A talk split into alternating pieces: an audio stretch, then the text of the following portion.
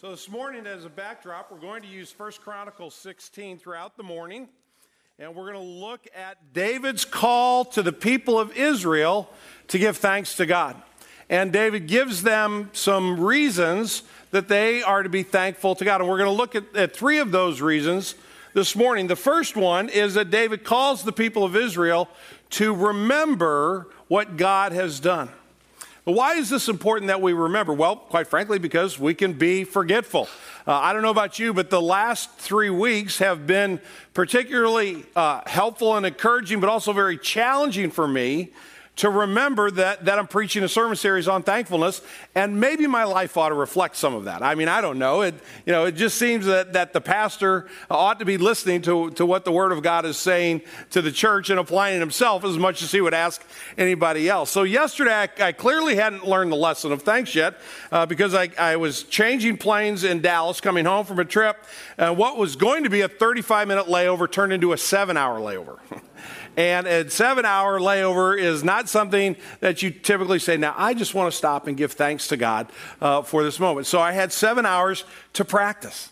I had 7 hours to practice being thankful. But you know, at a layover in an airport, that's just, quite frankly, it's a mild inconvenience, right? What about giving thanks in the doctor's office when you just heard something you really didn't want to hear and didn't expect to hear? What about giving thanks in the circumstances of a marriage that is really difficult and challenging and maybe not going the direction that you had hoped? What is it like to give thanks when you just have that one sin you can't seem to shake? David doesn't say give thanks for your circumstances. David says remember the Lord and give thanks. So as we begin this morning, I want to talk for just a minute about that word remember. In 1 Chronicles 16, verse 12, David says, remember the wondrous works that he has done, his miracles and judgments he has uttered. David calls us to remember the work of God, to remember the miracle of God, to remember the judgment of God. And what he means there is as you look at the world around you, you see what God is doing, you understand that his judgments are right and are true and that they lead us to life, not to death. What David is calling us to do individually as well as collectively is see the hand of God in our lives. I often think in the moment, I'm not really exactly sure what God's doing in my life, but if you ask me what he was doing a year ago or 2 years ago or 3 years ago, it's a little more clear to me. I can say, oh yeah, I can look back and I can remember. And in that particular situation, now that I'm a bit removed from it, I really can see what God was doing there. That's why David calls us and says, if we're going to be a thankful people, we must remember. We must remember the work of God. And that goes for us individually as disciples, right? So if you're a believer in Jesus this morning, I'm a believer in Jesus this morning, we're called to take time out of our day and to pause and to be quiet and still and remember what God has done. But also, brothers and sisters, we're called as a congregation to be a people who remember God. That collectively we are representing the knowledge of God and his work in our lives. But David doesn't just say God's work and God's miracle and God's judgments, but he also tells us to remember God's word. Look at verses 15. It's actually verse part of 16 as well. Remember his covenant forever, the word that he commanded for 1,000 generations. And the next line says, the covenant that he made with Abraham. What we're remembering is that God keeps his word. The promises that God makes, the covenant that God makes with Abraham, right, that he says will last 1,000 years, God's putting himself on the hot seat. God is saying, I'm the one that's going to accomplish this. My word is good, and if my word fails, then I have failed. He isn't being scrutinized by Abraham as to whether Abraham is going to, see God's word for true or not. God is saying, I'm holding myself accountable. I am going to be the one that you can trust. When you remember what I've said and you see the work of my life, it will be reason for thankfulness. God has made promises, and God has kept every one of those. In other words, we're looking at a God who keeps his word for 1,000 generations, which is just metaphorical language to say God's word is always going to stand. It's never going to fail. Now think about that. Think about that if you're in a tough spot. Think about that if you've come in this morning, you're discouraged and you're frustrated. You say, I don't know what I can believe anymore. You can believe that God will keep his word. God doesn't promise that he'll take us out of the valley of the shadow of death, right? Jesus doesn't promise that we can avoid the cross. Jesus actually says, every day you're going to pick up your cross and you're going to follow me. This world's a broken place. But what does God promise? He will always be with us. He'll never forsake us. Jesus promised that he would pave a way for us to the Father. And so we can know this morning that we're coming to a God, we can trust his word. A friend of mine was sharing a story with me about growing up last Sunday. He said, my dad did business in our small town, and a lot of people came in, and they would talk about what they were going to do and what kind of business deal they were going to do, and they'd shake hands, and the other person would walk out, and that would be the end of it. He said other people would walk in. It didn't happen very often, but every so often somebody would walk in, and my dad would get out a piece of paper, and he would talk to the person the same as he talked to the other folks, but they'd say, okay, let's write that down, and now let's sign that. And he said, I asked my dad one day, why do you do that for some and not for others? He said, well, son, after you're in business for a while, you learn people who keep their word and people who don't. And you got to have something in writing for those who don't keep their word. God put his own name on the line by writing the whole book and by saying, you can trust me. You can take me at my word. That's why it's important. Why we should collectively and individually. It's right that David starts out this celebration and he says, let's remember.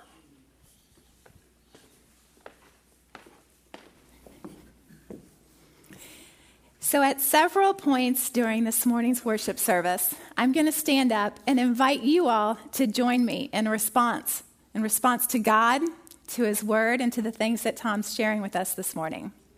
This is our opportunity to give thanks together as a spiritual family. It's our invitation to worship like David worshiped and pray like he prayed. So right now, we're being encouraged to remember. When I first contemplated this earlier in the week, I thought about the incredible way that God moved to lead me and my family here to this community, to Kirkwood, to Green Tree, the schools here, to a place where my family would thrive and we could raise our children into adulthood. And I was overcome with gratitude. So now I ask you, what are the things that you need to remember? What are the times that when you think about it, it increases your faith for the present and gives you greater hope for the days to come? What is the word that you think of, a scripture that encourages you to hold fast and have hope? This is our chance to respond together. So I'm going to lead out and I'm going to say something first, and then I invite you, as you feel led, to call it out. Call out to God what you remember, his faithfulness to you. And then we're going to be led in worship. So I'm going to go first. God, I remember the times that you have miraculously provided for my family in situations that seemed impossible. And I thank you. So we begin the journey of a life of thanks by remembering. Remembering individually as well as remembering collectively. But David doesn't stop there. He takes the children of Israel a little further on the journey, a little higher up on the pathway, so to speak. And the next thing he calls us to is not just remembering, but then he says, I want you to ascribe to the Lord certain things. Now, the word ascribe means to give a correct name, right? To identify accurately. So occasionally the little ones at Green Tree will say, hi, Pastor Tom, and they're ascribing to me a particular office. When I was young and playing out in the neighborhood, one of the names that people called me was Tommy Turtle. And the reason they called me that was because my slowness was deceptive, and you got to figure a way to spin it, right? Okay, but it was an accurate description, right? So what is the description when David says, "I want you to ascribe to the Lord"? What is it? If you went out on the street and you asked somebody, "Ascribe to the Lord," they might say, "A God who doesn't care." They might say, "Somebody I've never met or never seen, don't know anything about." Somebody that brings bad things into my life if I don't behave myself correctly. There's a lot of bad information out there when it comes to ascribing to God.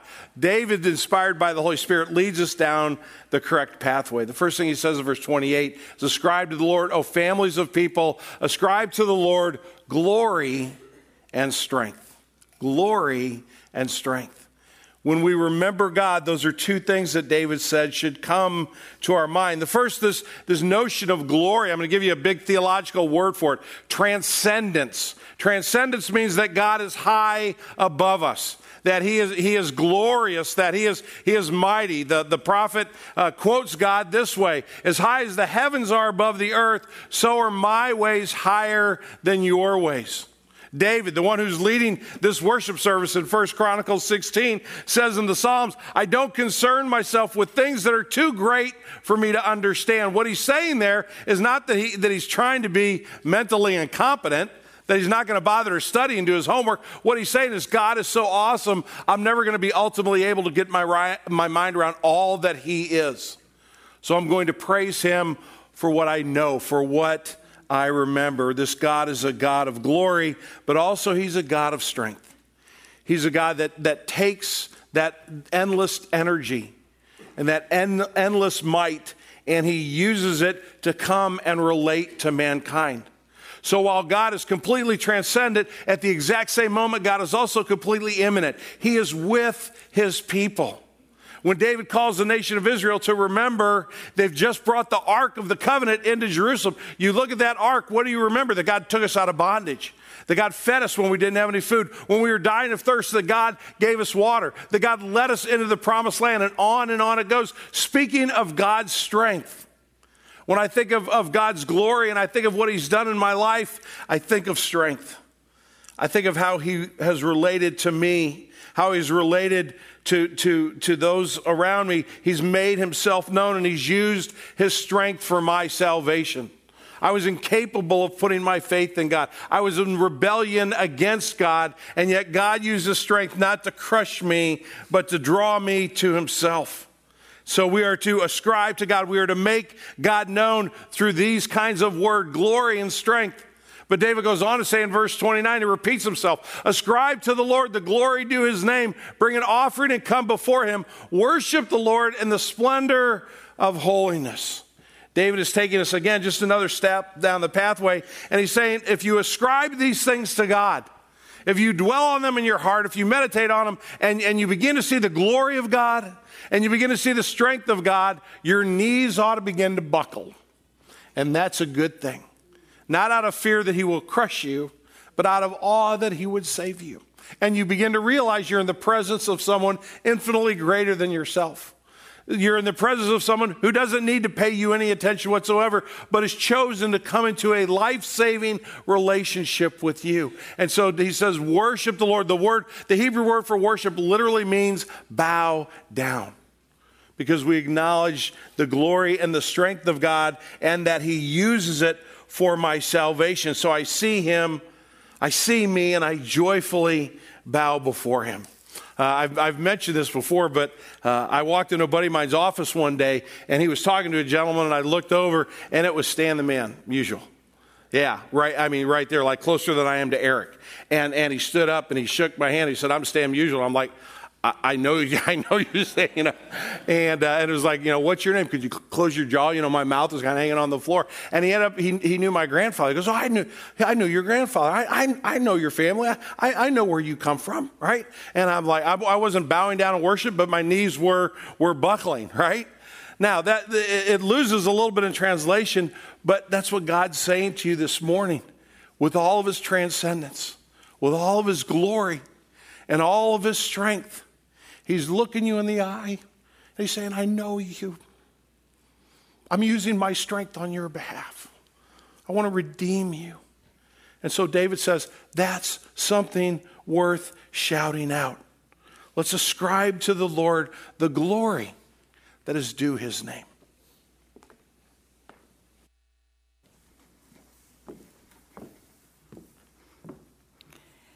Who is like our God? He is holy, majestic in splendor. He's slow to anger, abounding in loving kindness. There is no one like our God. And now it's our time to praise him together, to ascribe to him the glory and honor that he is due. And so I ask you, I invite you to join me, and let's consider together, what is it about our God that makes your heart bow down in worship? Who has he been to you this week? And we're going to do this again. I'm going to lead out, and I'm going to ascribe to God some glory and honor, and then I invite you to do the same. Don't be shy. This is our chance to praise him together. So God, I worship you as my Redeemer, my Savior, and the one who restores. David calls us to remember. David calls us to ascribe. And then thirdly, David brings us to the pinnacle of the conversation, of the worship experience. And he says, give thanks. Give thanks to the Lord, for he is good. His love endures forever. So the summation of remembrance and ascribing is to give thanks. And David gives us two reasons for giving thanks. The first one is this. Give thanks to the Lord, for he is good. Now, again, you could hear a lot of messages that say that God isn't good. You can hear a lot of lies that would suggest that God actually is against us, is actually revels in our harm or seeing us struggle. And yet David is clear, as a man who struggled mightily, as a man who had many trials in his life. Probably, if you go back and you look at David's life, you might say, you know, kind of neat that he eventually got to be king and got to write all those Psalms and everything, but that's what it took to get there, I don't know that I would have wanted to be on that journey. David's not sitting in an ivory tower someplace protected from the woes and the brokenness of life, much less from his own sinfulness. David was a man of great love of God and a great sinner. David was a man who was faithful and yet was beaten down quite a bit. And he sums it all up. This is at a moment of David's life where he's experienced all of those highs, all of those lows. And he says, here's what I remember. I give thanks because God is good. He thinks and acts with perfection every time, all the time. He is never rash, nor is he trivial. He does not abuse his children, and he never acts out of selfishness without concern for others. God is always kind. He is always full of compassion. He always offers life. If you're here this morning and you're wondering what it might mean to be a Christian, or you're not convinced yet, you're exploring, but you're still somewhat skeptical, have you realized the fact that if God's who he says he is and you have rejected him, that he could simply just squash you and be done with it? That he doesn't really owe you a thing. He doesn't owe you his allegiance. You've rebelled against him. He doesn't owe you compassion. You have vilified him. Now, I'm saying that like I haven't ever done that. Everybody around here knows that I'm one of the best sinners at Green Tree Community Church. God doesn't owe me a thing either. But to think about not ascribing to the Lord thanks for his grace and acting as an enemy of God, does it dawn on you that God is actually incredibly patient? That he allows you to wrestle with those doubts, and he continues to invite you. That he allows you to reject him. God didn't create you to be a robot. God didn't force you, is going to force you to put your faith in him. God offers salvation through the Lord Jesus, and he calls us to make a decision of faith. But in all of that, he has patience. Day after day, week after week, year after year. God is perfect in his patience with us. God is a good God, and David says we ought to give thanks for the very character of goodness within God. But he also says this, that character, that goodness is put into practice. Give thanks to the Lord, for he is good. His steadfast love endures forever.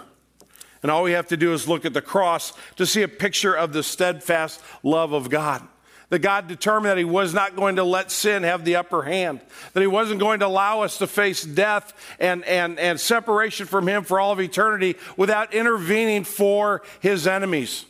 Without making those who were spiritually dead alive by his Holy Spirit and his new life. That God actually was going to do what we could never do for ourselves. And he's going to bring us to salvation. And how long will that salvation last? Until you mess up next week? Until you get in trouble, maybe you yell at your spouse when you're not supposed to, maybe you're harsh with your children, maybe you say one thing and you do something else. Is God's love going to end then? No. God's love endures forever. And you think about that from two sides. One is maybe you've experienced a moment of hopelessness in your life. Maybe you've been in a place where you say, you know, God couldn't possibly love me because of how I'm feeling or all these things that I've done. A mutual friend of mine actually sent a mutual friend of his to speak with me a couple of weeks ago, and he suggested that she come and talk to me. She was struggling. She didn't go to Green Tree. She was struggling terribly with depression. And she said, I don't even know if I'm a Christian because I just don't have the energy to keep believing. And we talked for probably about an hour and a half.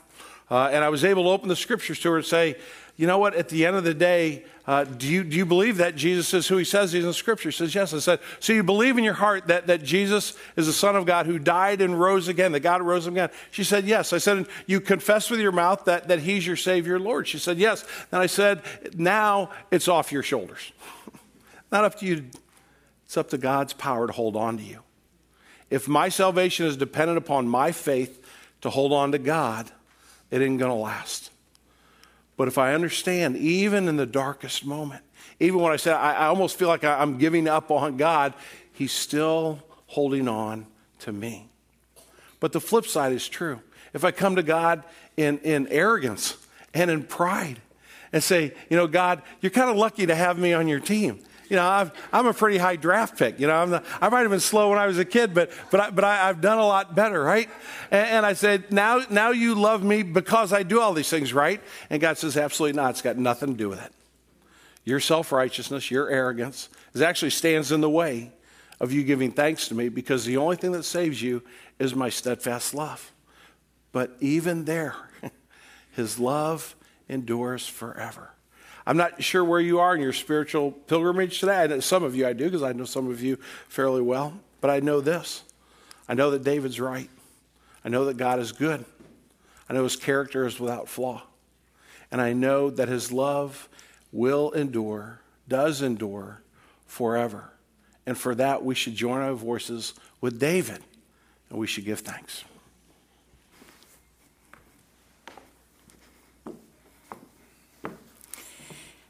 Our God is a good, good Father, and he delights to give his children good gifts.